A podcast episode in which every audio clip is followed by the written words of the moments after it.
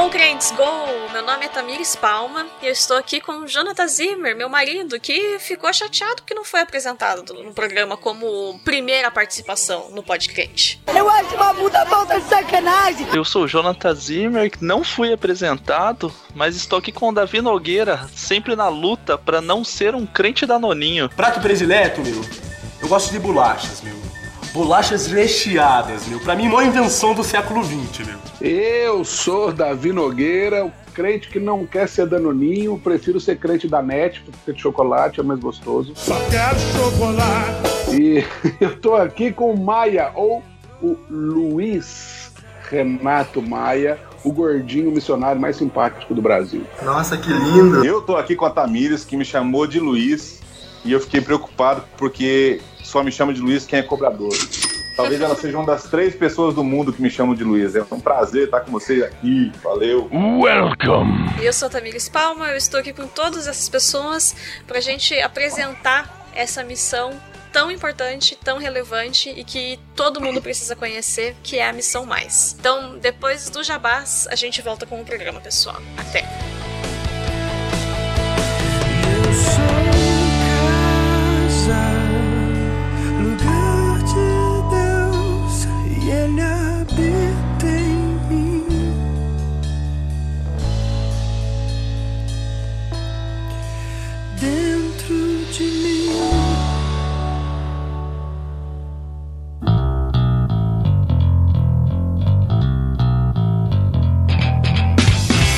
Jabás aqui antes do Podcrente, a gente passa rapidinho aqui para te fazer algumas propagandas, fazer algumas propagandas para você escutar. Hoje a gente tem para falar aqui, depois de algum tempo, a Crentaços está lançando novas camisetas. Exatamente, né? Na, na lojinha que a gente tem na Montica, é assim que fala? Eu nunca lembro. É, Montinca, acho que é assim mesmo que Montinca. você fala. Montinca, é, enfim. Temos modelos novos, não é, Jonathan? Você estava empenhado em fazer novas camisetas. São dois modelos aí. Um com o famoso grito que acaba todo podcrente, todo podcast da Crentaços, que é a frase é Deus mamãe, sendo gritada assim. O pessoal gosta muito dessa frase, então agora tem a camiseta. Tem duas variações dessa mesma estampa na questão de cor, aí depende para combinar mais com a cor da camiseta que você escolher.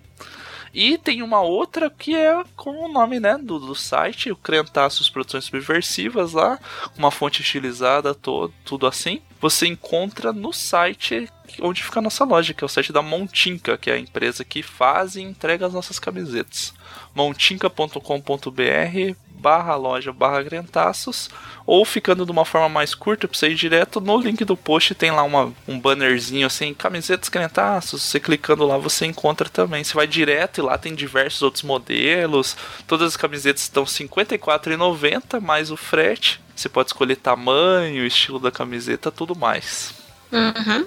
E também no link do post, né, nós temos as propagandas do Padrim e do Patreon, que são as plataformas de contribuição que as pessoas podem contribuir no Padrim a partir de R$ reais por mês e no Patreon a partir de um dólar por mês com o nosso blog, não é mesmo?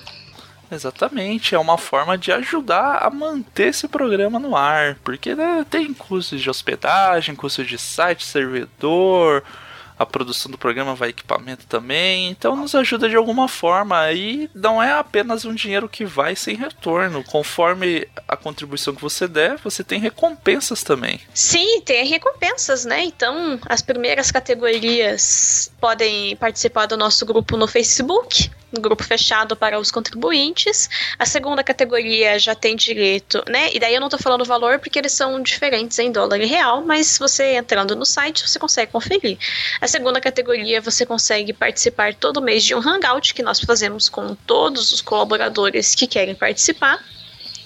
E a partir da terceira categoria, você recebe um presentinho. A cada três meses contribuindo nessa mesma categoria, a gente envia um presentinho para sua casa quando o correio permite. Não, brincadeira, a gente sempre tenta mandar. Então, entre lá, dê uma olhadinha, você não sabe o que, que é, sempre ficou com preguiça, nunca foi ver.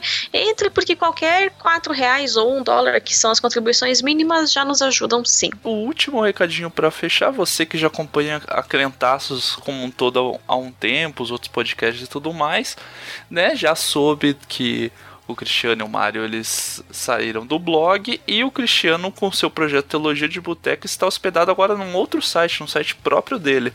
Então você que acompanhava o Teologia de Boteco pelo feed do, da Crentaços, agora vai acompanhar pelo feed próprio. Então você joga no seu agregador de feed Teologia de Boteco, você vai achar um novo link, assina através dele, ou se você acompanha pelo site, no próprio site do Teologia de Boteco, teologiadeboteco.com.br. Então, a partir já, na verdade, agora desse de um, podcast que saiu em março, no início agora do mês de março, já tá nesse feed próprio e site próprio, Teologia de Boteco lá. Os antigos permanecem aqui no nosso site, mas nesse site novo você tem os antigos e os novos vão sair a partir diretamente de lá agora. E qualquer dúvida, você acha o Cristiano nas redes sociais e pode conversar direto com ele que ele vai te auxiliar nisso. Uhum. Então é isso, né? Acho que vamos para o nosso programa. Vamos lá.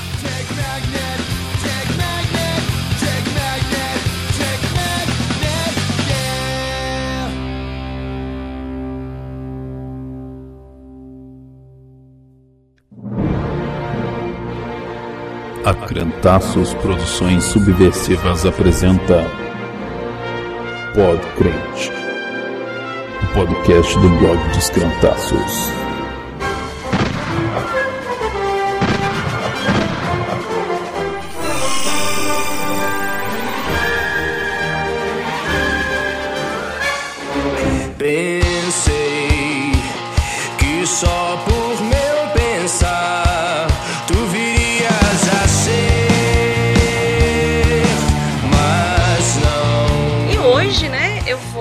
Estamos com dois convidados inéditos no Pod Crente. A gente está falando sobre esse tema maravilhoso que vocês já viram, que é a mais, essa missão em apoio à igreja sofredora.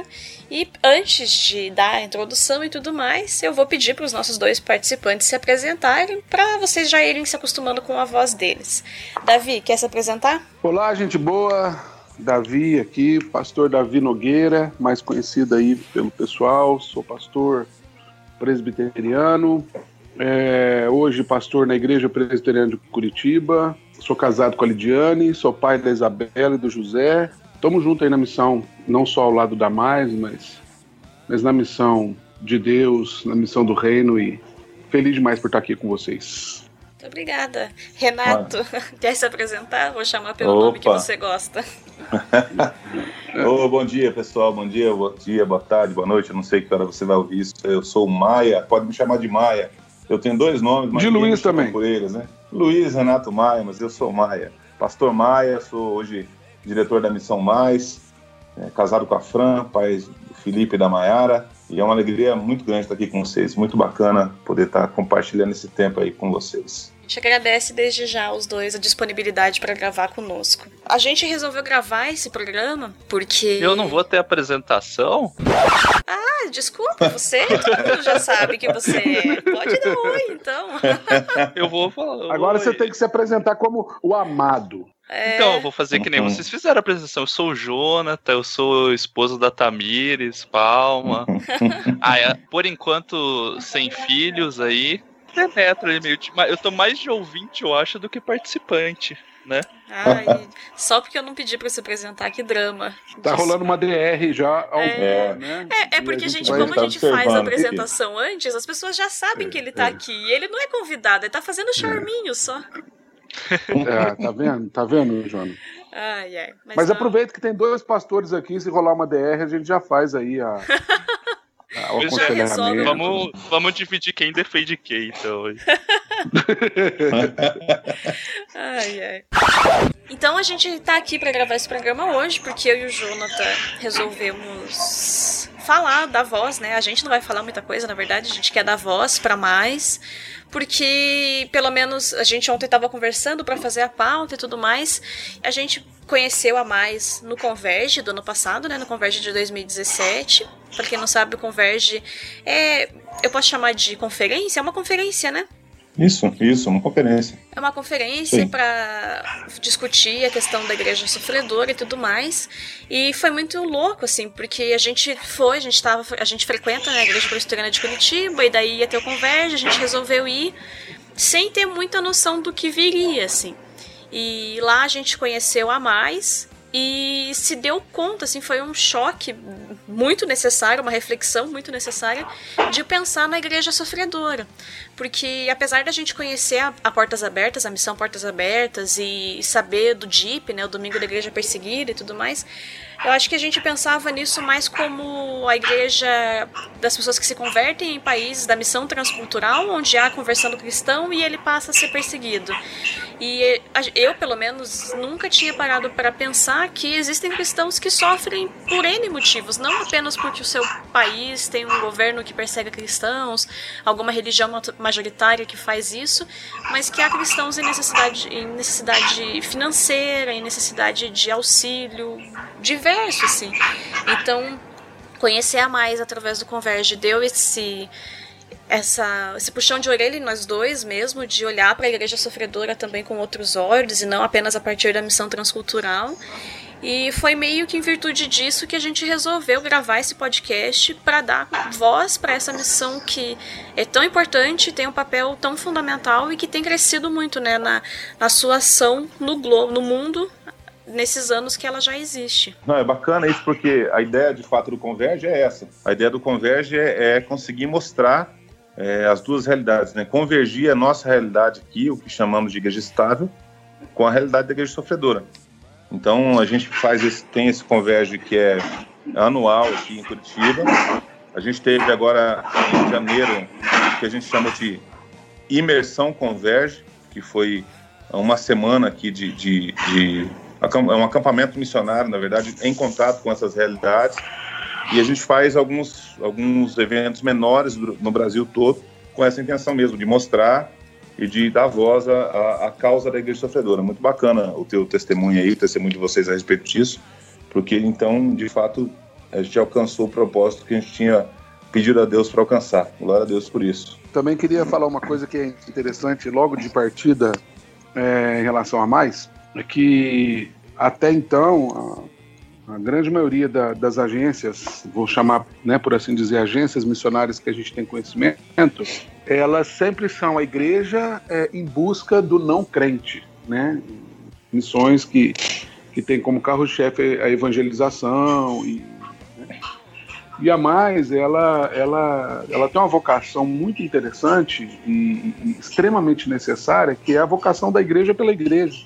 Né? É, e, e, e, a igreja, ela é, por definição, perseguida. Né? Uhum. É interessante que quando a gente fala em missão de apoio à igreja perseguida, a gente está falando que é uma missão em apoio à igreja. Sim. A mais trabalha é, em prol da igreja perseguida, mas ela não se dá conta, entre aspas, isso, que de repente ela está trabalhando, na verdade, em favor da igreja estável. Porque quem está com problema é a igreja estável, não é a igreja perseguida. Né? A igreja perseguida é, é, é, é a igreja de fato, é, considerando, evidentemente, o, o, o, aliás, usando essa, essa expressão no, no conceito da coisa, né? E uhum. quando eu digo que a igreja é perseguida por, por, por natureza, eu estou falando que, que não tem como ser igreja sem, sem perseguição, né? A história da igreja é marcada por isso. Então a mais ela vem responder um clamor da igreja pela própria igreja, e isso é maravilhoso. Pensei que poderia explicar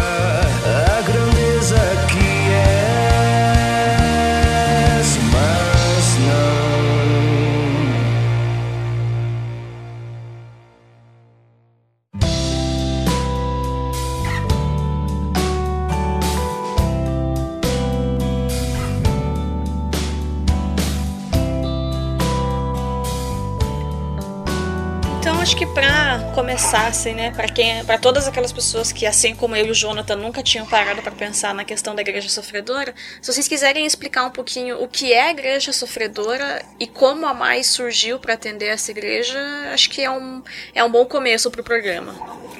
Em janeiro de 2010, quando aconteceu o terremoto no Haiti, né? A Mário Freitas, que é o fundador da organização, ele era pastor da terceira IPB de Belo Horizonte e aí tinha alguns pastores amigos no Haiti, que logo que aconteceu o terremoto, e aí o pastor Mário fez uma campanha em BH, levantando recursos e com várias igrejas de várias denominações para socorrer aqueles irmãos. Então, naquele ano, o pastor Mário foi de 8 a 10 vezes para o Haiti, uh, fazer esse, dar esse suporte aos pastores que estavam passando pela questão do terremoto.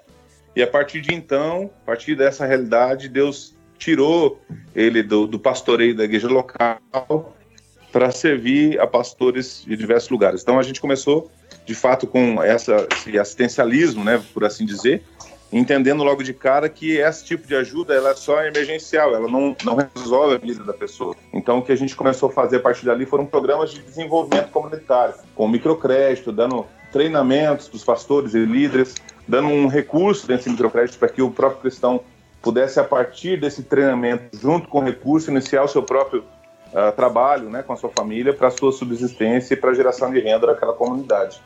Então, a gente começou a perceber que existiam vários pastores como por exemplo uh, no Turcomenistão, uh, onde o número de pastores é muito pequeno pela realidade da perseguição, em que eles não conseguiam, por exemplo, sustento pessoal, eles não conseguem um sustento, não têm oportunidade de trabalhar por causa da perseguição, eles precisam continuar alimentando seus filhos, suas famílias. Então, o programa de microcrédito visa oportunizar esse pastor a ter um próprio negócio para que ele possa subsistir, cuidar da sua família e ainda assim ter forças para poder fazer o seu trabalho missionário naquele lugar. Então essa realidade foi se espalhando e hoje, a partir desse, dessa realidade, hoje a gente está em 11 bases no mundo, fazendo basicamente esse processo de apoio a cristãos que estão em estado de sofrimento. Por que, que a gente chama igreja sofredora? É difícil você definir o que é sofrimento. Talvez o que é sofrimento para mim não seja para você. Né? Não dá para definir o sofrimento. Mas a gente define sofrimento na realidade da igreja aqueles cristãos que precisam lutar para se manter fiéis diante de uma realidade adversa, seja ela a perseguição, seja ela o estado de refúgio, né, que é uma realidade hoje gritante no mundo. Uhum. São 65 milhões de refugiados no mundo. Sim. E, ou seja, a, a fome e a miséria advindas dessa perseguição, né? Então são várias realidades que a gente entende que levam o cristão ao sofrimento. E 1 Coríntios 12, 26 diz que se uma parte do corpo está sofrendo, eu também tenho que sofrer com ela. Então a ideia da mais é mobilizar a igreja a entender esse versículo bíblico na, na, na prática dele, né? Uhum. Eu queria pegar uma carona nessa, nessa, nessa última fala do Maia, que é quando ele fala assim, quando uma parte do corpo sofre, né, o corpo todo sofre. Né? Uhum. E aí eu, eu, eu, insisto numa, numa questão que é, que para mim faz muito sentido, né? É, até mesmo pela minha pela forma como eu, eu conhecia mais, eu me aproximei da mais, né? É, só para explicar e contextualizar isso, né, aproveitando esse, esse, essa apresentação ainda, depois que a Mais já estava de alguma forma estabelecida lá em Vila Velha e tal, o, o Mário ele se lembrou, né, vou usar essa expressão, Maia, uhum. que a, a Igreja Presente de Curitiba tem uma, tinha uma propriedade na época, que é a Chácara Boicininga, que estava ociosa. Estava lá, é, a gente não usava mais, já fazia um bom tempo. E, e o, o Mário então encaminhou um pedido para uma proposta, né? Na verdade não foi um pedido, foi uma proposta para o conselho da, da, da nossa igreja para alocação daquele espaço incomodato para que a mais pudesse vir para cá. Interessante que pouco tempo antes da gente receber a, a, a carta do, do, do Mário falando isso, a gente estava discutindo no conselho o que fazer com Boicininga, né? E aí, quando veio é, essa carta do Mário, foi quando, pela primeira vez, eu, eu vi o Maia, né? Ele foi na igreja junto com o Mário e tal. O conselho da, da igreja, então, entendeu que poderia dar um passo adiante, um passo a mais, né? Então, nós resolvemos oferecer para eles a chácara numa, numa condição é, bem mais favorável do que o, o, mercado comum. E foi muito legal, porque então a Mais, ela, ela, ela acabou se mudando para cá de Malicuia, né? A partir desse momento, eu acho que entrou um pouquinho o protagonismo da, da IPC na história, porque quando você vem com a base, você vem com tanto de gente de, um, de vários lugares do país e tal.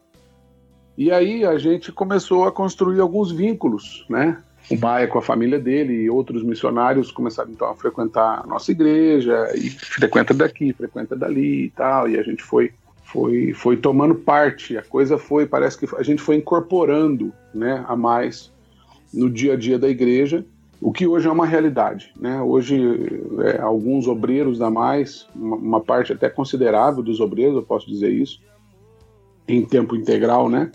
são membros aqui da, da, da, da IPC. Sobretudo, a, a, a gente pensando que está abençoando a Mais, né, em, em estabelecer essa parceria, na verdade, a gente está sendo abençoado com a Mais. E esse ano o, o Maia me fez o convite para tomar assento na, na, diretoria da Mais junto com ele, né, como secretário, é, o que trouxe muita alegria, né, me honra pra caramba. É, mas é, eu insisto, por que, que eu estou dizendo tudo isso? Eu insisto em dizer que a igreja é, denominada nesse contexto como estável, que é a IPC, é que de repente se vê é, desestabilizada quando se depara com, a, com, essa realidade que a mais traz para nós. Né? E acaba que os nossos olhos se abrem, a urgência da, da, missão pela missão, ela, ela toma conta da nossa pauta, ela passa a fazer parte da nossa pauta também. E aí nessa uma vem o Converge, que você já citou aí. O Converge, o primeiro Converge aqui em Curitiba foi uma tentativa de juntar. A gente tinha uma conferência jovem na, na, na IPC, e aí eu sentei com o Maia e falei, cara, vamos tentar fazer uma coisa junto. Ele me falou do Converge, que já tinha acontecido algumas edições aí em outras cidades. E a gente juntou a fome com a vontade de comer, né? É, com isso a gente está tentando promover o engajamento da, da, da, juventude da igreja com, com a mais, não só na, na questão da comunhão, de estar junto com os missionários, mas de, de se envolver propriamente, né? De, de uhum. tomar parte, tomar a causa como, como causa própria, sabe? E tem uhum. sido, assim, um, um, exercício muito massa de, de, de, de, de cosmovisão, né? De perceber-se igreja é, dentro dessa, dessa nuvem, né? Que é a realidade da igreja perseguida. A gente, de repente, começa a se perceber uma igreja histórica, 130 anos, mas a gente começa a perceber que muito daquilo que a gente chamava de estabilidade está gerando para a gente instabilidade e aquilo que a gente considerava é, perseguição começa a tomar parte na nossa realidade. É que às vezes eu acho que para as igrejas ditas estáveis a estabilidade passa a ser um comodismo com o passar dos anos, né? A situação é. tá tranquila, a situação tá cômoda, eu pago missionário lá, sei lá, na África e é. a minha parte está sendo feita, né? O conceito de estabilidade, eu acho que ele é, a, a uma grande contribuição da mais para a igreja local, vou usar essa expressão, para a gente não ficar falando mais estável e instável, né? Uhum. A, grande, a grande contribuição da Mais para uma igreja local é que ela vem confrontar justamente o conceito de estabilidade. É, estabilidade para uma igreja local é contas pagas, pessoas frequentando os cultos e a programação em dia, né? Uhum. E o que a gente chama de programação, a gente está falando normalmente de uma agenda interna, né? É, reunião disso, reunião daquilo, desse departamento, daquela, daquele outro departamento. E tá tudo redondinho, tudo bonitinho. E de repente o, o conceito de estabilidade para nós começa a ser um conceito missional. É, onde a, a, a, estabilidade não está não, não, não tá mais ligada a essas questões, mas sim a consciência missional da igreja, ao cumprimento da missão da igreja, né? a, a, a prática do discipulado na igreja. É, a gente se depara, via de regra na mais, com algumas realidades de irmãos ao redor do mundo que a gente olha pra gente e fala assim, cara, eu, eu sou um crente. Ah, cara, eu ia falar crente de merda, mas eu não sei se pode falar. Porra, aqui é o lugar que pode. Então. pode? Então a gente, a gente, a gente eh, se percebe um crente de merda, para falar com bastante força, né? A gente percebe que o cristianismo que a gente vive é um cristianismo, é, cara, totalmente sem sal, insípido, sabe, vazio. Uhum. Quando a gente se depara com gente, eh, por exemplo, na realidade de, de, de perseguição é, na Síria, outros países ali que a gente tem, tem visto, né? Cara, o pessoal lá é crente de verdade. e, a, e, a, igreja, quando vê umas coisas dessas, ela, ela se sacode. Eu, eu, eu acho que é isso. Só, deixa eu tentar pegar um gancho aí. Tem, teve um, um dos casos né, que a gente atendeu, e inclusive foi uma das pregações que o Mário fez pelo Brasil todo aí, uh, de um homem chamado Mohamed, né? É, Uhum. E aí ele, quando ele, a gente tentou tirá-lo da perseguição na época do Sudão, uma das frases que o pastor Mário usou para ele foi assim: olha, cara, vamos sair daqui, vamos, vamos para o Brasil. Lá você vai ser um, um cristão livre, né? Você vai ter liberdade, seus filhos vão poder ir para a escola, você vai poder pastorear uma igreja lá, árabe, ah, você vai ser bênção naquele lugar, você vai estar livre para viver a sua vida. É uma das frases que ele falou que de fato me, me, me chocam sempre que eu lembro, e me lembrei dela agora enquanto vocês falavam. Diz assim: Olha, pastor, eu tenho medo da liberdade, porque os cristãos livres, a maioria dos cristãos livres que eu conheço, não são cristãos de verdade. Então, isso é, isso é forte demais, né? É. É, ele, é, a gente, eu me sinto acuado, eu me sinto, de fato, um cara, é um lixo, né? Diante de uma frase como essa. Uhum. Será que de fato eh, eh, eu estou fazendo bom uso da liberdade que eu tenho, né? Então essa é a realidade que a gente tenta mostrar para a igreja local, né? Para a igreja brasileira. Aham. A mais, ela, né, vocês falaram assim, ela tem várias bases, tem, são 11 bases no mundo, né? Todas as bases, elas atuam da mesma forma ou algumas são bases para captar recursos e, e mão de obra, enquanto outras são bases mais ativas na, na missão mesmo, na proteção da igreja e tudo mais? Como que funcionam as É, bases? daí? Hoje, hoje a gente tem então o que a gente define de base de atuação, que são eh, essas que estão no campo, no Oriente Médio, Sudeste Asiático, na África. A gente tem eh, um projeto, por exemplo, na, na Itália. Eh, a gente olha e fala, nossa, o cara tem uma base missionária na Itália, né?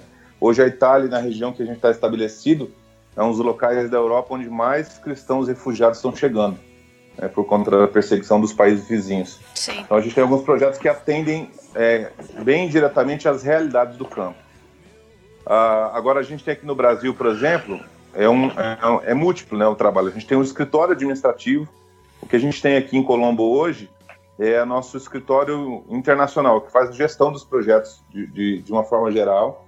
A gente tem aqui a nossa escola missionária e a gente tem aqui também é, o nosso centro de acolhimento a refugiados. Então aqui é uma base com o escritório. E o escritório, o que, que ele serve? Ele serve para mobilizar.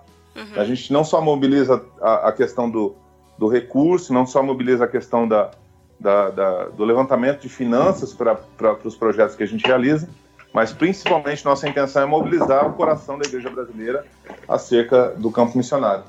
E aí, hoje, hoje o pastor Mário está nos Estados Unidos, também com, com essa intenção. Nosso escritório lá nos Estados Unidos, ele serve em mobilização. Nós tínhamos algumas igrejas americanas que queriam ajudar o projeto, mas para que isso acontecesse de uma forma bem, bem real mesmo, nós tínhamos que estar lá. Então, há dois anos e meio, o pastor Mário foi estabelecer o escritório da Mais lá nos Estados Unidos para fazer também acontecer essa mobilização. É, só quis mostrar, então, na verdade, a diferença entre um escritório, que a gente chama de escritório, e uma base de atuação, né? Então, por exemplo, ah, nós temos uma base na Colômbia.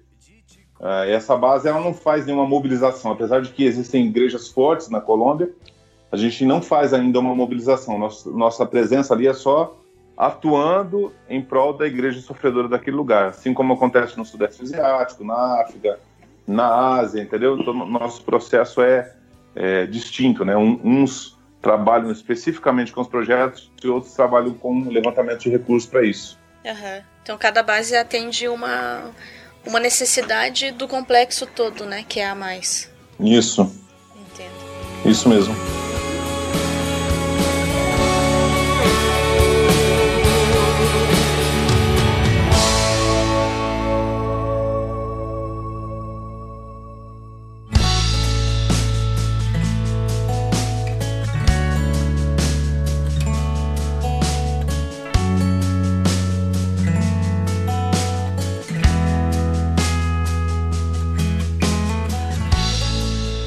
Então a gente sabe que a Mais tem várias atuações, né? ela tem frentes diferentes de atuação. No site da Mais tem tudo explicadinho e vai estar no, no post do programa todos os links e tudo mais. Mas se vocês quiserem explicar quais são as ações da Mais pelo mundo, assim, no que, que ela no que, que ela foca, como que ela atende às necessidades de cada lugar, porque a gente sabe que tem vários programas, mas dá para explicar primeiro um panorama geral de, das ações da Mais e daí entrar especificamente nos programas, nas ações específicas que vocês fazem e tal. O que a gente tem feito hoje em algumas bases, por exemplo, em Uganda, né, nós temos um trabalho ali de desenvolvimento comunitário, temos a aplicação de alguns microcréditos que foram feitos ali. É, ali nós atendemos especificamente um campo de refugiados em Rwanda, que fica a algumas horas da, da capital. E ali existem a, aproximadamente 50 mil pessoas nesse campo de refugiados. É uma cidade praticamente. E dentro desse, desse campo existem várias igrejas. Então nós apoiamos pastores. Hoje, em parceria com a MIAF, por exemplo, que é a Missão para o Interior da África, nós temos realizado treinamento a esses pastores. Nosso, nosso obreiro de base, junto com essa parceria, tem realizado treinamentos teológicos para esses pastores. Então, muitas vezes o sofrimento ele está também envolvido com o contexto histórico, né, do local. Uhum. Então, o cara não tem não tem recurso, o cara é vocacionado, mas ele não tem preparo, ele não tem ferramentas para o trabalho. Então, uma das frentes a mais em regiões como essa, por exemplo, é, de fato dá a, a, a ferramenta para o cristão uh, prosseguir, ajudar na sua resiliência. Né? O nosso apoio é para que a gente possa fortalecer o coração do cara para que ele seja resiliente diante do, do quadro que ele vive. Uh, por exemplo, no Nepal e Haiti nós trabalhamos bem, bem detalhadamente no socorro pós-catástrofe.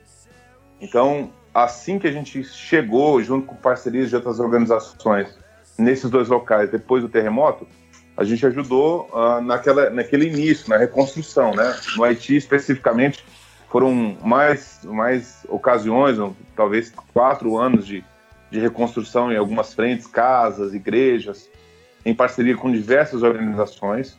Uhum. E aí, a partir disso, a gente percebeu que o momento do pós-catástrofe passa, mas a necessidade de um recomeço ela é, ela é existente ali muito latente na realidade daquelas pessoas, porque os caras reconstroem a casa, reconstroem a, a igreja tal, e aí, o que a gente vai fazer? A gente perdeu as plantações, a gente perdeu o recurso que a gente tinha, a gente não sabe como uh, retomar a vida. Então, a gente não quer que o cristão fique vivendo eternamente no Bolsa Família, se é que você me entende, né? na, na, na questão do assistencialismo. A gente quer uhum. que o cristão tenha a oportunidade de subsistência.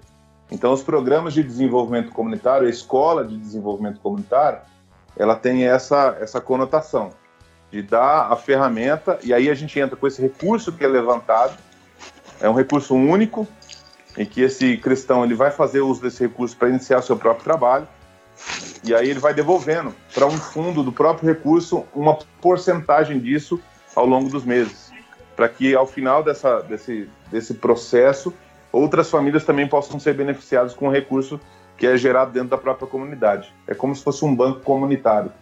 Uhum. Então, a partir dali, a gente começa, uh, para você ter uma ideia, no Haiti, até, até prefeitos já, já fizeram o curso da Escola de Desenvolvimento a fim de, de ter a bagagem e a ferramenta para poder uh, desenvolver a sua comunidade. Eu queria fazer um link com o que o Maia estava falando sobre o desenvolvimento comunitário e o microcrédito. É, eles são são atividades parecidas ou elas são distintas mesmo? Essa, esse desenvolvimento comunitário e microcrédito que a mais tenta proporcionar para, enfim, para a igreja que está precisando e tudo mais, elas são distintas ou elas são parecidas? Como que funciona daí? É, na, na, verdade, eu, o missionário, quando chega no local, ele faz de fato aquela, aquele diagnóstico comunitário, né? Por exemplo, a gente tem a nossa base no Sudeste, Sudeste Asiático e ela tem um projeto uh, em Mianmar. Existem ali uh, cristãos em situação de risco, existe ali cristãos em situação de vulnerabilidade em diversas áreas. Uhum. E aí, uh, por exemplo, a maioria das pessoas elas, elas vivem da produção do arroz naquela região. Né? Então, a ideia é que a gente pudesse dar uma, uh, um tipo de, de oportunidade para se começar um novo negócio e, a partir de, disso, beneficiar não só uma família, mas uma comunidade inteira. Então, ah, o projeto que foi desenvolvido pela base do Sudeste Asiático foi ah, montar uma fazenda de porcos, para que a comunidade pudesse trabalhar e gerar renda a partir dela. Né? Então, nossa, nossa estimativa aí de que a gente consiga alcançar aí centenas de pessoas, aliás, até milhares de pessoas, quando ela estiver rodando assim, né, em, em, em, todas a, em toda a proporção que ela foi projetada. A gente precisa levantar, para você ter uma ideia, nesse recurso 120 mil reais. Uhum. para a construção do local, para a compra das matrizes, para a manutenção do local, para treinamento das pessoas que vão trabalhar, a fim de que isso possa, eh, de fato, gerar aí uma, uma renda e possa fazer com que aquela comunidade eh, ela, ela seja autossustentável. Nossa ideia é que a mais chegue naquele local, dê o treinamento, monte essa fazenda junto com eles e, e aí vale salientar que não é um projeto da mais, não é a mais que quis fazer a fazenda de porcos. Uhum. Foi feito um diagnóstico comunitário e a própria resposta da comunidade diz que a Fazenda de Porcos poderia ser um projeto de, de sustentabilidade. Então, a partir disso, nós levantamos todos os dados, tecnicamente falando, né, com profissionais da área voluntários, e aí o projeto vai acontecer. E a ideia nossa é que quando ele estiver rodando, acontecendo, a gente saia do, de cena. né? O missionário bom, é, o missionário bom é um missionário desnecessário, né? Então é aquele que vai, chega e treina o nativo e toma seu rumo, porque o nativo vai continuar alcançando o nativo e crescendo a partir disso. Aham. Então, agora, por exemplo, no Haiti, a realidade é um pouco diferente. No Haiti, a gente teve é, casos de pequenas lojas, pequenas lojas de roupa, pequenas lojas de sapato. Tem uma história muito bacana de uma, de uma mulher no Burundi. Burundi é, foi ranqueado como o país mais pobre do mundo algumas vezes, né? Hoje talvez seja, é, eu não tenho o dado atual, mas deve estar entre os primeiros ainda. E Entre os nessa, não- é, entre não, entre os países mais pobres do mundo, né? Sim, e, tá. e aí, a partir dessa realidade, é, um microcrédito que foi, foi aplicado numa comunidade cristã ali, uma senhora viúva pegou esse recurso, participou do treinamento e foi a uma cidade maior comprar um vestido. Ela voltou e pegou o vestido, vendeu e pegou o lucro, voltou para a cidade maior, conseguiu comprar dois vestidos com recurso e assim ela foi. E Uhum. hoje, num país mais pobre, um dos países mais pobres do mundo, existe uma crente que tem uma loja de roupa, que cuida da sua família, que criou seus filhos, que dá emprego a outros cristãos e a partir disso a comunidade cristã daquele local ela se desenvolve e está fortalecida para seguir adiante servindo a Cristo. É porque tem a gente precisa tirar aquela coisa da cabeça de que só a fé alimenta o cara, né? Sim. Só a fé, é, é, ela Isso. coloca o pão na mesa, né? A fé, ela alimenta a alma, mas o pão alimenta o corpo. Então a gente tem essa, Eu essa queria- realidade dos- do diagnóstico que a gente faz para poder aplicar. Eu queria só pegar um gancho nisso aí que o Maia tá falando, que é uma, é uma pauta é, que eu sei que o, o, o blog aí já, também já, já, já bateu bastante, bateu no bom sentido, que é a urgência da nossa da, da, da necessidade de ajuste da nossa do nosso entendimento da perspectiva da missão da igreja, né? A gente por muito tempo a gente falava em missão naquela coisa assim de enviar o cara que tem um chamado para a África, normalmente, né? Aquela coisa da janela 1040, a gente viveu muito isso no século passado, vou dizer isso, né? usar essa, essa expressão. E o cara vai lá evangelizar, né? Eu vou cumprir o ID de Jesus, né? E ele vai lá, ele evangeliza e a gente e, e- e essa foi muito importante essa fase para a história da igreja contemporânea, da história da missão da igreja contemporânea, porque de fato grandes muita coisa boa aconteceu é, em muitos países, nomes assim que a gente conhece até hoje, como por exemplo a Nauzira, a Tunica, gente que, que viveu a vida nesse contexto, né? Mas a missão nunca foi propriamente a evangelização dentro daquela ideia de chegar, abrir uma Bíblia e compartilhar. A missão ela, ela acontece de fato quando o indivíduo é integralmente, enfim, é, sustentado, né? Socorrido, melhor dizendo, né?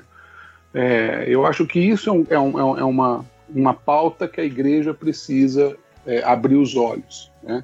A missão da igreja, por definição, ela é integral. Né? É, eu sei que muito ai- ainda se discute aí de gente que, que ainda, que ainda não, não entendeu esse aspecto, com todo respeito quem está ouvindo, mas não tem como a gente pensar na, na missão que não seja numa perspectiva é, é, é, integral do indivíduo, né? É, especialmente depois do Pacto de Lausanne, essa, essa questão vem sendo, vem sendo, vem ganhando mais espaço. Mas a questão é que a missão, isso- esse é o ponto que eu queria dizer. a missão não é uma ideologia, né? a missão é uma prática. A missão não é uma teologia, a missão é o cotidiano. Então, quando você, quando você se depara com a realidade do seu irmão, seja ele é, aqui no, nos limites da igreja local, seja ele né, lá no Burundi ou qualquer outro país do mundo, e você, o máximo que você tem para dizer para esse irmão é, com todo respeito e não minimizando isso, mas se o máximo que você tem para dizer para o seu irmão é, olha, vou orar por você, cara, acho que está faltando você entender um pouquinho mais do que, que é missão, né? É, primeiro porque orar pelo irmão e pela igreja é, não deve ser uma iniciativa pontual e objetiva, é parte do nosso dia a dia. E segundo, que a gente começou essa conversa dizendo: se uma parte do corpo sofre, todo o corpo sofre. Né? Eu estou aqui conversando com vocês. Ontem eu estava trocando uma torneira na pia da, da, cozinha aqui de casa e eu cortei o dedo, né? Então eu estou conversando com vocês e eu estou aqui fuçando nessa ferida porque está doendo pra caramba. E é um cortezinho pequenininho, mas que vai me impedir de fazer um tanto de coisa com, com, com facilidade, né? Porque é um cortezinho no dedo. Então, essa analogia que o próprio Paulo usa lá em Coríntios, ela, ela precisa ser melhor observada por nós, pelo amor de Deus. A missão não é da mais. A missão não é da MIAF, a missão não é da. Não, a missão é da igreja. E, e é, para mim, é inadmissível que haja cristãos, irmãos nossos, é, padecendo pela negligência da igreja local. É inadmissível isso. É inadmissível. É, se a gente estivesse falando ainda no contexto da igreja primitiva, a gente até entenderia.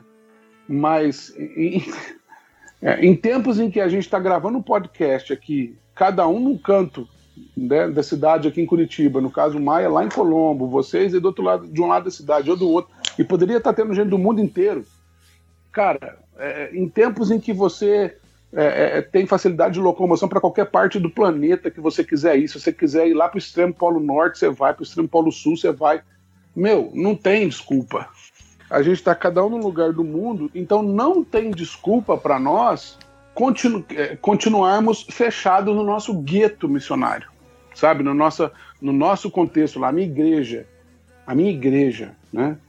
Uhum. É, eu estava conversando com um pastor ontem, com um presbítero, melhor dizendo, ontem, e ele estava fazendo uma reclamação para mim de um pastor.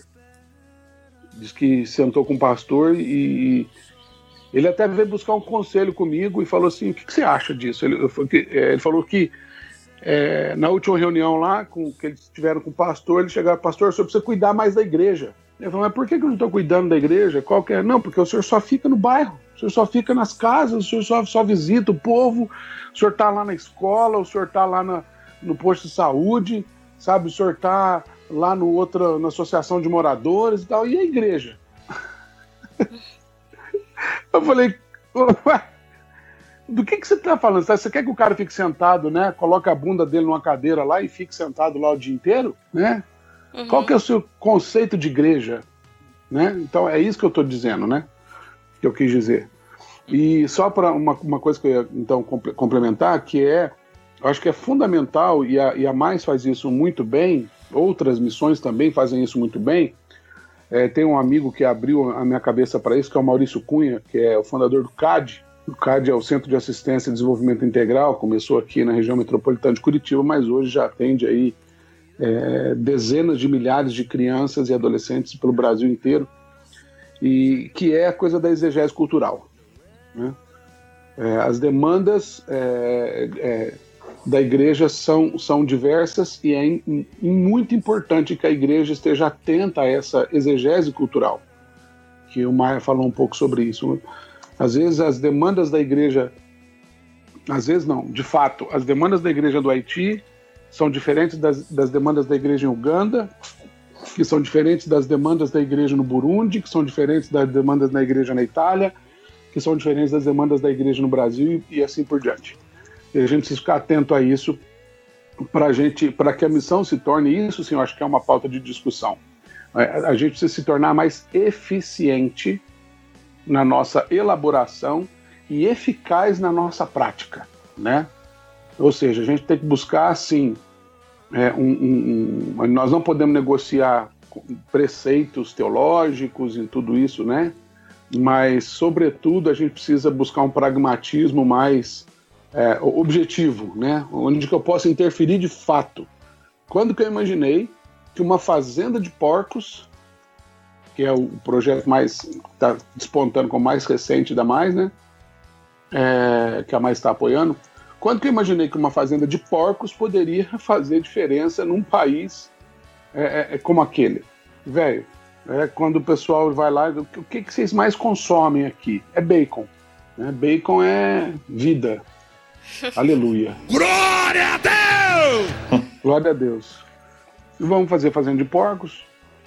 Então, assim, cara, quando que, quando que lendo Atos dos Apóstolos, eu pensei, imagina Paulo escrevendo uma carta. Então, irmãos, estamos aqui, então, aqui, agora aqui na igreja de Gálatas, nós estamos com um projeto de fazer uma fazenda de porcos.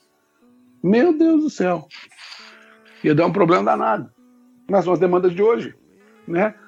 Ah, queridos, eu queria que você, Paulo, escrevendo outra carta. Vamos é, ajudar a irmã fulana de tal a comprar um vestido para ela poder vender e depois comprar dois e depois vender e depois comprar três. Quer dizer, não sei se está tá claro o que eu estou querendo dizer, mas Sim, a, sim. a igreja, a igreja ela, ela precisa estar mergulhada no seu contexto, ela precisa de uma leitura integral do seu contexto para que ela possa ser eficiente na sua, na, na sua tratativa e eficaz na sua, na sua, na sua prática. Né? E a mais ela, ela ajuda muito nesse processo. Quando eu falei lá no começo que a, a mais é a missão da igreja pela igreja, do ponto de vista de quem é pastor é, numa igreja local, né? O Maia também é pastor presbiteriano, mas a, a, o trânsito do Maia é quase é 100% na, na, né, na, na missão e, e na, nas viagens que ele faz e tudo mais. Eu é, vivo mais integralmente um contexto de igreja local, mas então quando eu falo igreja a, a, a mais é uma igreja que proporciona missão pela missão, eu tô, tô fazendo essa leitura, né? É, a igreja pela igreja, a missão pela missão, é que é justamente a mais uma das coisas que talvez é, a gente nem imaginava quando a mais começou é o quanto ela poderia também fazer diferença na igreja dita é, estável. Né? Ela partiu da, da igreja estável para a igreja instável, né? da igreja estável para a igreja perseguida, a igreja sofredora, mas hoje ela consegue impactar na sua prática tanto a igreja perseguida quanto a igreja local. E isso é muito bom. Isso é muito bom.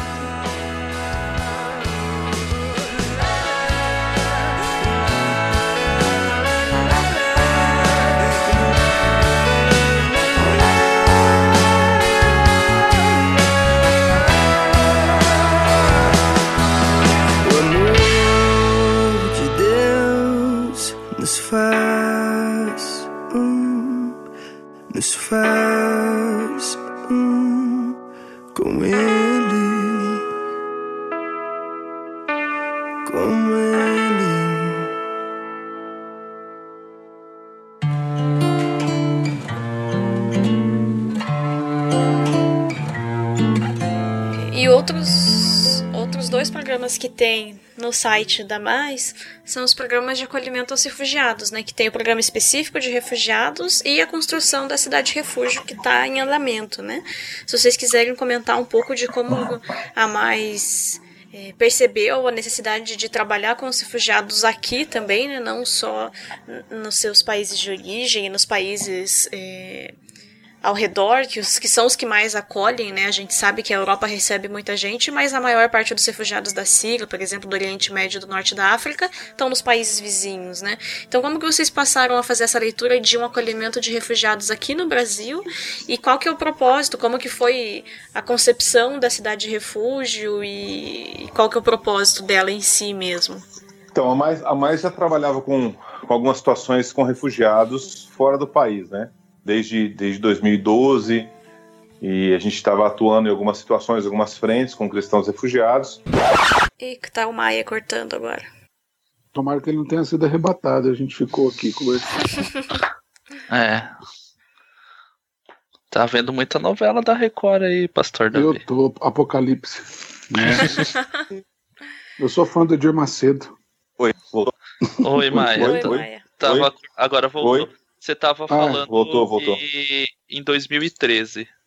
É, eu tava ouvindo o Davi falar do Edir Macedo aí, que ele tava assistindo a novela. É porque tá sendo gravado, né? Você assistiu Apocalipse, mas é muito legal a cena do arrebatamento. Que isso, irmão. Você Imagina só. mais novela.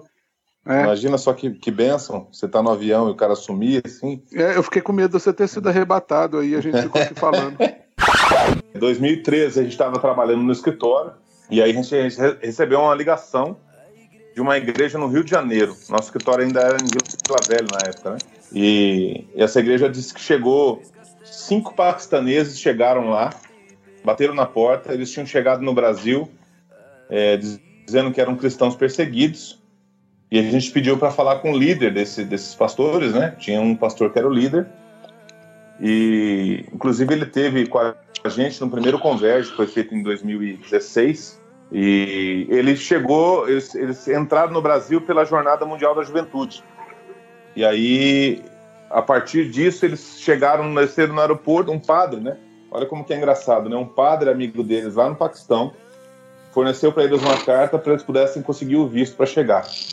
Né? Então, você vê como que é diferente a relação das igrejas fora do Brasil, né? Um padre ajudou o pastor a fugir da, da perseguição, o cara chegou aqui, entrou na, na- no, no Rio de Janeiro e procurou a igreja evangélica. Contou a situação, os caras não sabiam o que fazer, digitaram no Google e aí eles acharam o nome da Mais, né? E a partir disso eles começaram então a, a- a tentar um contato com a gente para saber o que a gente podia fazer. A gente recebeu o pastor lá e ali começou então nosso nosso primeiro acolhimento a refugiados aqui no Brasil. A gente teve a, a, a direção de Deus de ter um tempo com esses caras, de formatar um, um, um programa para isso, né? Com que o, o refugiado pudesse passar uma forma de, de, de treinamento aqui, o primeiro cuidado, a questão documental. Ele é registrado aqui no Brasil, ele sai da nossa base aqui com carteira de trabalho, com CPF, com ah, o Registro Nacional de Estrangeiro, que vai ser julgado para o refúgio definitivo, né? E aí, em parceria com igrejas do Brasil todo, eles recomeçam a vida. Então, a igreja proporciona para os caras uma moradia, alimentação básica, a continuidade das aulas de português, o pastoreio, o cuidado e o emprego para um chefe da família, pelo menos. E durante um ano, a igreja ajuda nesse processo para que o cristão possa recomeçar a sua vida aqui no Brasil. Então, a partir dessa, dessa visita em 2013, a gente começou a receber refugiados. E aí, o auge da guerra da Síria aconteceu, então nós recebemos ali em Vila Velha mais de 200 refugiados, chegando assim, é, assustadoramente. E a gente não recebeu mais porque a gente não tinha mais espaço e não tinha mais recurso. E a ideia foi de que a gente tivesse. é, a a partir dali começou a surgir a necessidade da gente ter um, um local maior, né, um espaço. Foi quando aconteceu o encontro do Mário com o pastor Juarez, e eles falaram a respeito da, da- da propriedade aqui. ah, e acabamos mudando para cá para construir a cidade de refúgio. Então é um processo longo, demorado pelas questões financeiras, né, das necessidades financeiras, mas a gente tem trabalhado, estamos construindo casas e temos recebido alguns cristãos aqui.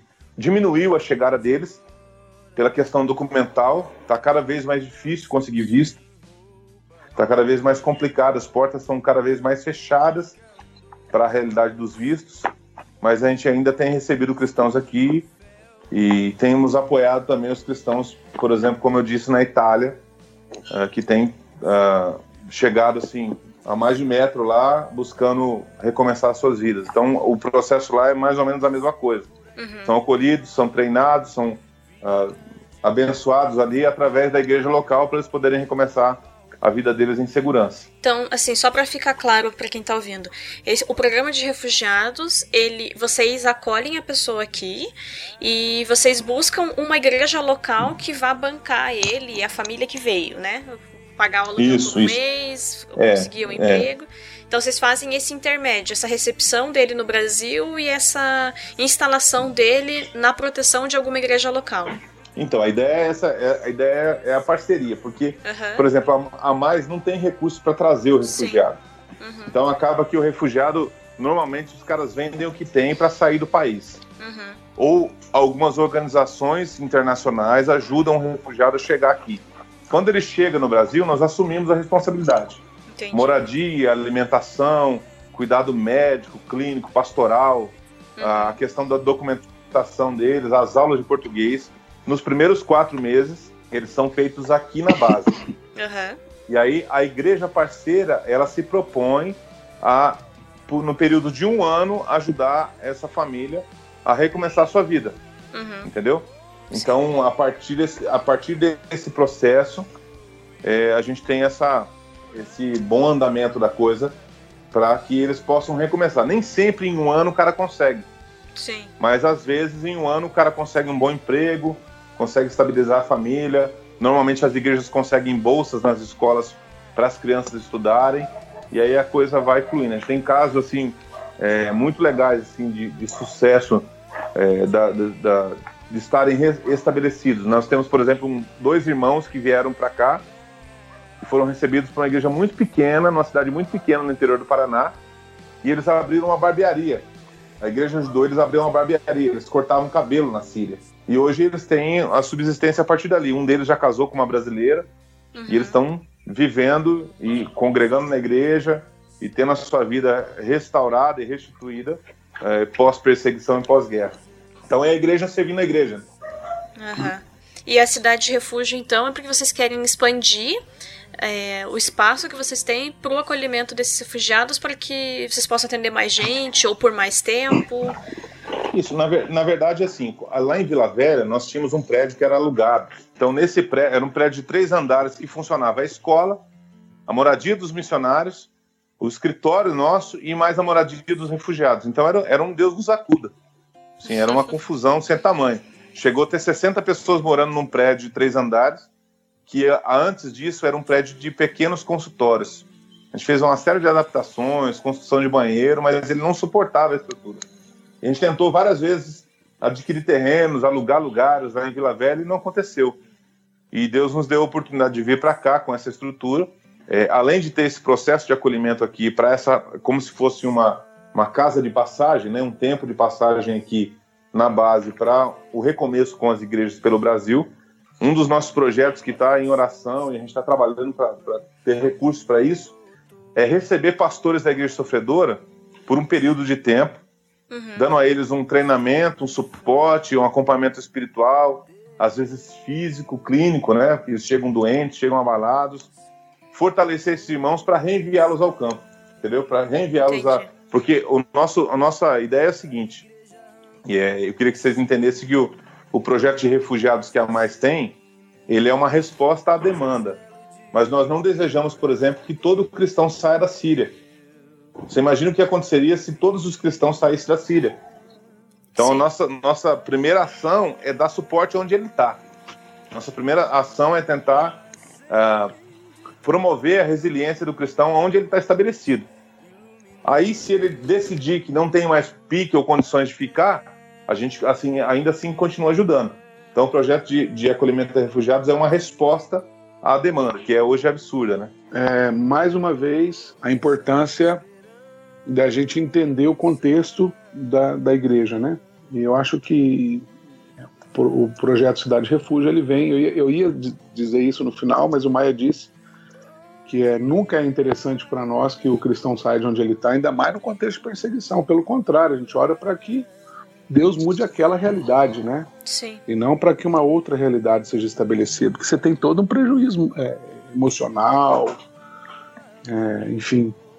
Mas a cidade refúgio ela vem justamente é, como uma resposta a essa demanda. O Maia falou isso no final e, e é isso aí.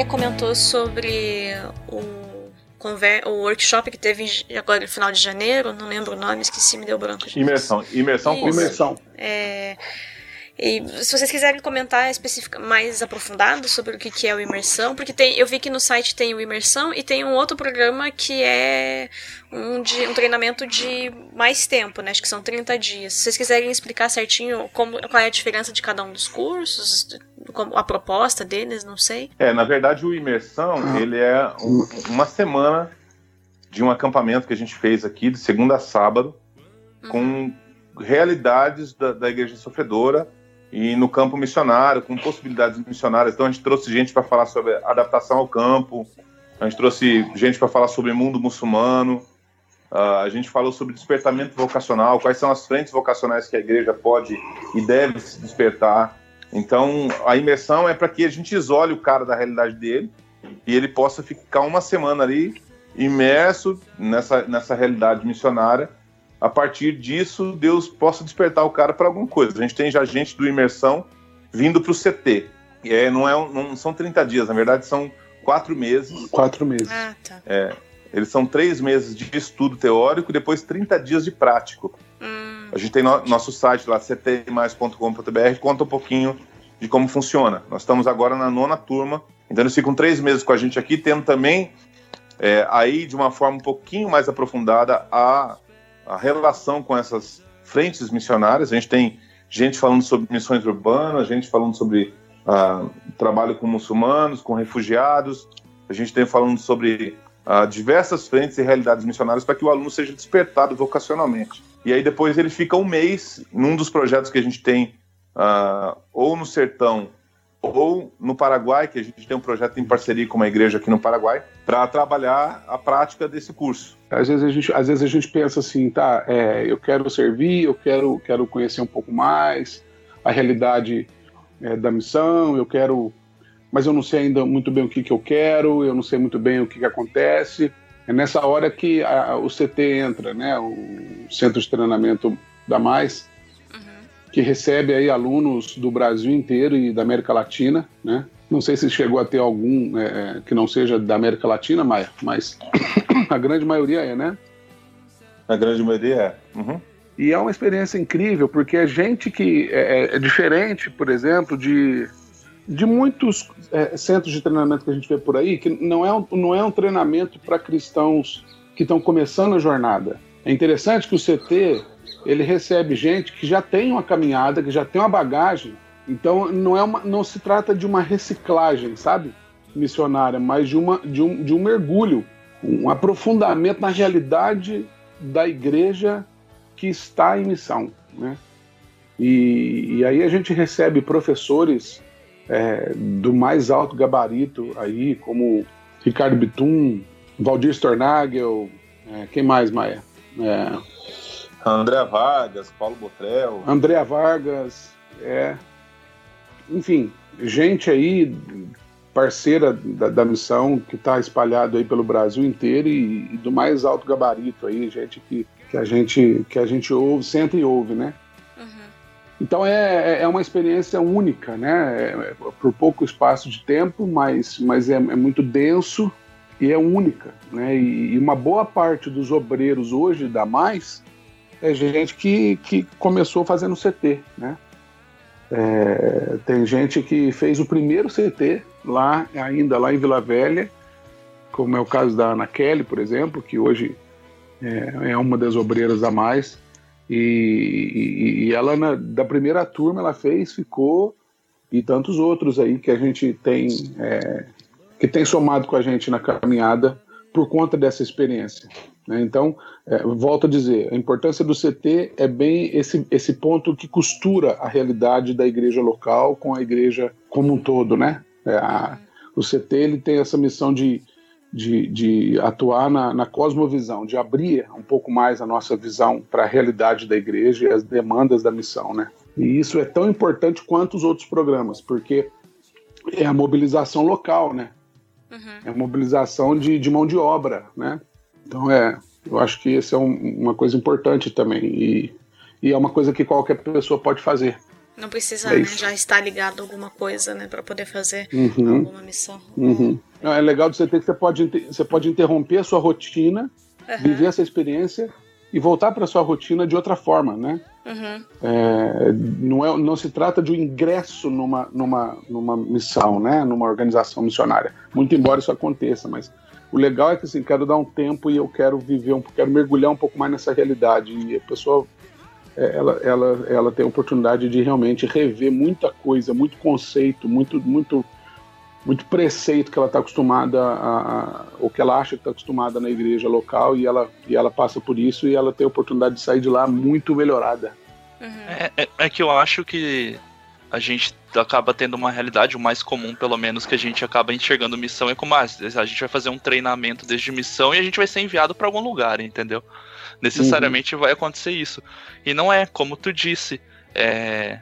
Lógico, isso vai tocar a gente e vai mudar a nossa realidade a partir dali. A nosso jeito de viver vai ser revisto e vai passar a ser de outra forma. E por consequência você vai conseguir, vai enxergar outras realidades e talvez seja o seu caso sim de você se sentir que tem um chamado para ir para outro local. Mas Uhum. isso implica diretamente na sua vida e por consequência vai implicar na vida de outras pessoas também. E fora disso, a gente tem os workshops que a gente ministra nas igrejas, que são finais de semana. Então são workshops, por exemplo, com ah, missões para todos. Ele fala um pouco da realidade eh, que eu, como crente, que acho que só um missionário que está lá do outro lado do, do- do mundo pode fazer, e eu entendo que eu, como crente, eu tenho uma missão a ser realizada aqui com aquilo que Deus me deu. Certa feita eu fui numa conferência e uma, uma menina chegou no final do culto chorando na- na- na- no standzinho que a gente estava lá. E ela disse: Olha, eu quero muito ser missionária, mas eu sou advogada, eu não sei como fazer isso. Pessoas ainda têm, a- a- infelizmente, ainda tem aquela relação de que missionário é só o cara que põe a Bíblia embaixo do braço e vai pregar. E esse workshop ele mostra que o advogado, que o psicólogo, que o médico, que o professor, que o gari, qualquer um pode ser missionário dentro da sua profissão, daquilo que vocacionalmente ele foi chamado. Na verdade é, né? Exatamente. Se ele é, se ele é cristão, ele é. Ele só precisa Ele é. descobrir e se perceber dentro dessa realidade. a forma com que, que Deus quer usá-lo, né?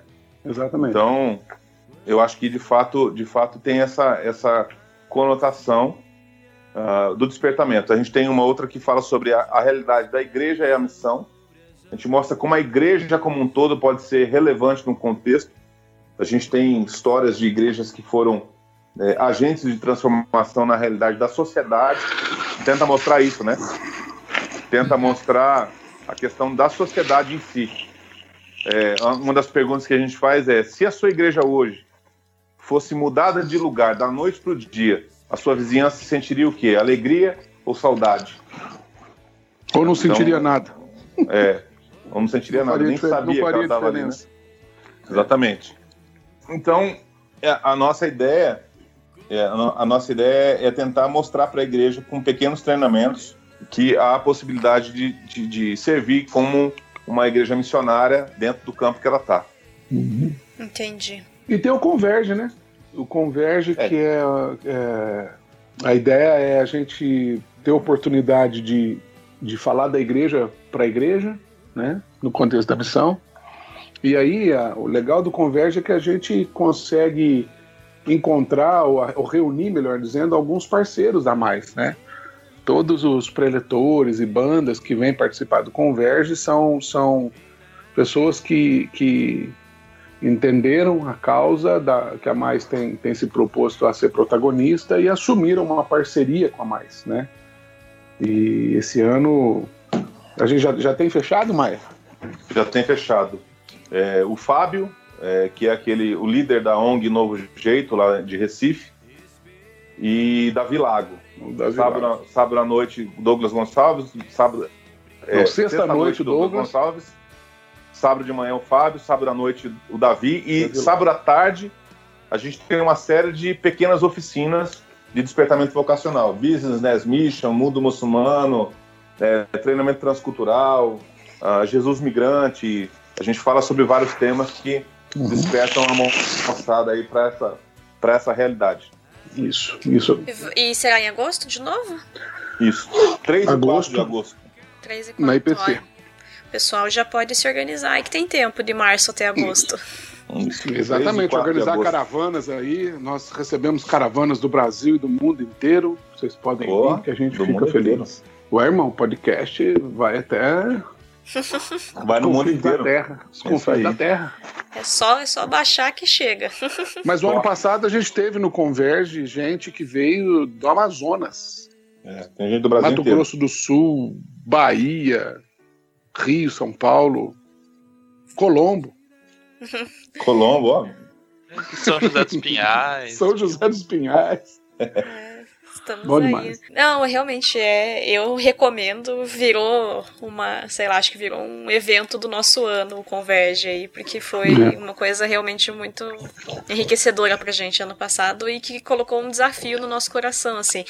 A gente, eu pelo menos sempre tive, durante a adolescência, eu acho que a igreja tá tendo uma mudança, assim, mas até o tempo de que eu era adolescente e jovem adulta, era muito discutida essa questão do missionário transcultural que vai mesmo, assim. E eu nunca me vi como esse tipo de missionário. E, e a partir, sei lá, de uns dois, um ano pra cá, dois anos pra cá, eu comecei a ver as coisas de maneira diferente e o Converge foi de fato, acho que o que quebrou essa, essa visão pra mim de que não, missão, apesar de, de estar inserida no meio da missão integral, acho que foi no Converge que eu me dei conta de que realmente muito do que a gente faz está envolvido na verdade tudo deveria estar, né? Mas muito do que a gente pode fazer aqui está envolvido com ser missionário também, com sustentar os missionários nos seus É. campos, mas agir aqui também, né? E eu indico o Converge muito porque tem gente que não pode tirar seis dias ou quatro meses para ser inserido na, na vida da mais e tudo, mas a partir do Converge dá para ter uma noção já e, e sair desafiado a partir dele, assim. Legal. Eu, eu Muito gosto, bom. eu gosto de dizer uma coisa na- nos treinamentos que a gente faz, porque tem muita gente que tem essa, essa cabeça ainda de que o crente tem que ir para a África e tal, aquela coisa para ser missionário. Eu falei, olha, é, muita gente chega aqui, "Ô, pastor, ó, Deus está me chamando para a África, Deus está me chamando para missões transculturais e tal. E aí você conversa cinco minutos com, com, com, com um cara, com um jovem, e você descobre que o cara nem lava a louça dentro de casa. É, aí o cara quer ser missionário no outro lado do mundo, né? Sim. Então a gente precisa. é, ninguém é relevante transculturalmente se não for relevante no contexto que está inserido. O cara não quer pregar na África, mas não fala bom dia pro, pro porteiro do prédio. Então é, é- é a ideia da gente despertar a igreja para essa realidade. E aí eu, eu acredito muito na, na, na proposta do Converge, porque quando a gente encara a realidade do que esses caras passam para se manter crentes, do que esses caras vivem para manter a sua fé ativa, a gente começa a colocar em xeque o nosso tipo de cristianismo. Porque, por exemplo, eu, eu não sei se vocês acompanharam recentemente a, a história do irmão A, que, eu, que a gente publicou aí nesses dias. Uhum, Que, é, vi, um- sim. que é, um, é um refugiado que chegou aqui, é, já, já tinha sido perseguido no Paquistão. Ah, o cara tomou uma facada lá de um grupo extremista, ficou um mês no hospital, perdeu acho que 8 centímetros do estômago. E ele foi, de fato, perseguido por esse grupo, porque ele casou com uma, uma mulher que havia se convertido do Islã. Então a família dela começou a persegui-lo junto com esse grupo extremista. E esse cara veio para o Brasil como refugiado e, e conseguiu, de fato, sair dessa perseguição. Dez dias depois que ele estava aqui, ele foi avisado que seu filho de 10 anos tinha sido sequestrado e que ele só devolveria o menino se ele voltasse. Então o cara teve que voltar para um local que ele sabia que ia ser perseguido, um local é, e ficar na mão dos caras que ele sabia que já tinham quase matado ele, mas ele voltou mesmo assim e foi. Falou: olha, eu vou, eu acredito que eu vou dar boas notícias porque eu, eu acredito em Jesus. E foi.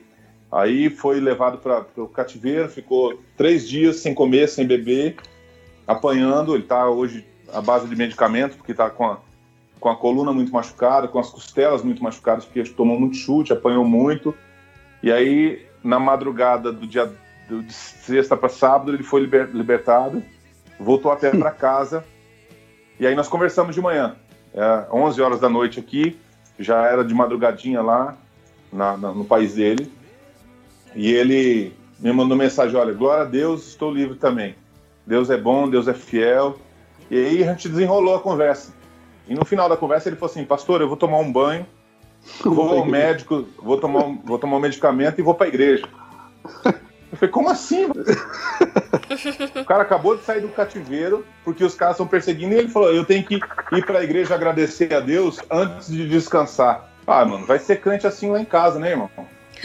Então, é- essa, esse, essa realidade começa a colocar em xeque a minha, o, o meu tipo de ação. O cara tá falando de Jesus mesmo sendo preso. O cara tá falando de Jesus, tá pregando o evangelho, tá testemunhando a Cristo mesmo tomando porrada. E eu É. tô aqui e tenho preguiça de levantar cedo para ir na escola dominical, mano. Porque é, é o único dia que eu tenho para descansar. Eu sou crente danoninho. Não é isso? Crente danoninho. É. É bem Aqueles crentes, aqueles crentes cria- criados comendo danoninho com o dedo, tá ligado? Tô ligado. É,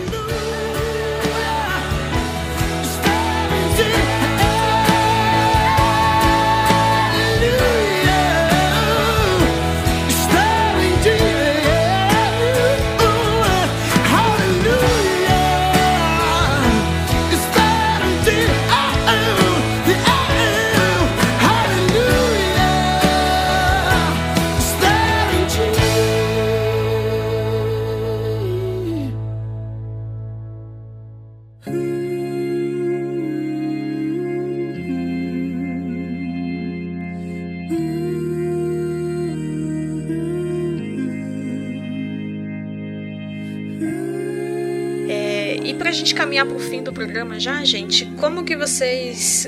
Quais são todas as maneiras que a igreja local ou o indivíduo podem ajudar mais em todas essas obras que ela realiza? Bom, é, a gente tem algumas formas de você ser parceiro da Mais, né? A primeira forma que a gente sempre quer, quer e busca muito é ter pessoas que orem por essa causa, engajar o coração. É, a gente tenta tirar aquela, aquela velha impressão de que missionário só pede dinheiro. Na verdade, a gente não, não a gente carece do dinheiro para os projetos. A gente precisa levantar recursos. Só para você ter uma ideia, nos últimos anos, com essa crise que o Brasil vem enfrentando, a nossa arrecadação caiu aproximadamente 50% e os nossos envios para os campos são em dólar. Eu cheguei a enviar recurso a dólar a 4,15, pra você ter noção. Então, para você levantar mil dólares é quase 5 mil reais, né? Com as taxas e tudo. Então a gente precisa da grana, mas na verdade o que a gente quer é engajar o coração das pessoas. Porque quando você está com o coração engajado no negócio, o recurso financeiro é de menos. né? Ele aparece naturalmente. Então nossa, nossa intenção é que você possa se engajar com essa causa, sendo um intercessor, sendo um parceiro, sendo um voluntário. Você pode se voluntariar, por exemplo, para as construções que a gente tem, ou para projetos de curto prazo. Outra forma muito legal que a gente está precisando muito aqui na região, porque a gente está aqui há dois anos e ainda muita gente não conhece a mais aqui em Curitiba e região. Né? Nós temos trabalhado aqui para tentar divulgar o projeto e fazer a causa da Igreja Sofredora conhecida. Então, para isso, você pode ser um mobilizador da mais. O que, que um mobilizador faz? Ele doa um final de semana dele por mês para ir em alguma igreja, em contato com algum pastor, para poder de fato ser um mobilizador da causa, falar da causa da mais, levar material, divulgar o projeto. Então, no site ali, se você é, entrar no site, você tem ali é, as formas de ser parceiro, né? Então, essas são as frentes mais, mais comuns que a gente tem aí, que você poderia se engajar com a gente aí para a gente somar força para pela causa da igreja sofredora. E uma, uma forma é, não tão explícita de engajamento é você tomando a consciência da sua missão. Né? Porque a mais ela surgiu de alguma forma também pela falta de conscientização da própria igreja em relação à sua verdadeira demanda, à sua verdadeira missão. né? Então, quanto mais a igreja local toma consciência do seu papel, menos é, menor será a complexidade do trabalho, não só da Mais, mas de outras missões que são é, levantadas por Deus para corroborar naquilo que Deus está fazendo quando a igreja local se torna apática. Né? Então, isso é uma forma muito importante também, é, um pouco mais subjetiva, mas de contribuição. E Se aí? vocês não têm mais nada a acrescentar, então vocês podem divulgar, sei lá, o site de vocês, o site. A, a gente vai colocar tudo no post, os links da mais e Uhum. tudo, mas as redes sociais, se vocês quiserem fazer propaganda, como as pessoas podem entrar em contato com vocês, é a hora de divulgar o seu trabalho, a si mesmo, podem falar. Legal, é, a gente tá, o nosso site é maisnomundo.org maisnomundo.org e ali tem todos os links para nossas redes sociais, para as redes sociais, é, para o nosso canal no YouTube, com os vídeos que a gente tem. Tem muitas histórias legais contadas em vídeos ali. É, se vocês quiserem conhecer um pouquinho do que a gente está fazendo, acesse as nossas redes sociais ali. É, tem também o link da escola, se você estiver interessado. Vai ter, de fato, o link uh, de todos os eventos do Converge, de como vai acontecer, das propagandas e divulgações. E é isso aí. Prazerzão estar com vocês. É, se quiser entrar em contato direto comigo ali, tem, tem os meus. É, você pode achar os contatos, o meu, minhas redes sociais. É, também não é difícil de achar ali. E é bacana. Legal estar com vocês. Obrigado. Obrigado demais pelo, pelo coração aberto para essa causa que é nossa, não é da mais, mas é da igreja. Então, eu estou muito feliz em, em, poder falar com vocês aí. Obrigado mesmo pela honra. Foi um privilégio para mim. Amém. Eu também estou muito feliz por isso. Acho que os contatos, ainda mais todos eles já foram colocados aí pelo, pelo, pelo Maia. A gente também está no Facebook. Se quiser um contato um pouco mais pessoal também, eu estou lá no Facebook, Davi Nogueira, e tem o Diário de um Pastor. E a Mais também está sempre é, na pauta da Igreja Presbiteriana de Curitiba. Se você é, se, se tornar um seguidor da Igreja Presbiteriana de Curitiba também nas redes sociais, você de alguma forma também vai estar tá se tornando seguidor da Mais, porque a gente está ali é, taliquar, como, junto, diz na, né? como diz na minha, na minha terra, taliquar. A gente está junto, é, trabalhando assim, tentando cada vez mais, mais tá, tá é, em sintonia, né? E eu agradeço a oportunidade é, que vocês deram para gente, acho que foi muito positivo. É, e conheça mais, né? Se você aí, ah, não sei se eu quero ir no CT, não sei se eu, se eu quero fazer uma imersão, pega se você está em Curitiba, região metropolitana, entre em contato. Vai passar um, um dia, dois dias lá no, na base. É, tem muita coisa para fazer, tem muita história para contar tem, tem independentemente de, de você se engajar propriamente ou integralmente como missionário, vai lá conhecer um pouco mais, conhecer de perto. A gente fica muito feliz em receber visita e gente que vai conhecer um pouco mais o que Deus tem feito na Mais e através da Mais. Que bom. Tomara que realmente o programa sirva para mobilizar mais gente. Amém. Para conhecer a, a missão como um todo. Então, é isso, pessoal. agradeço quem ouviu até aqui. Os links estarão todos no post das redes sociais deles, das redes sociais da Mais, de todos os, os cursos que a gente falou. A gente vai deixar linkado especificamente cada um deles, as formas de ajudar. Então, se engajem, pelo menos, no mínimo, orando para essa missão. E a gente espera que de maneira mais ativa financeiramente também. E é isso, até mês que vem. Tchau, pessoal. Legal. Muito obrigada novamente pela participação de vocês. Valeu, valeu. valeu obrigado. Um beijo. Um abraço para vocês. Obrigadão. Valeu.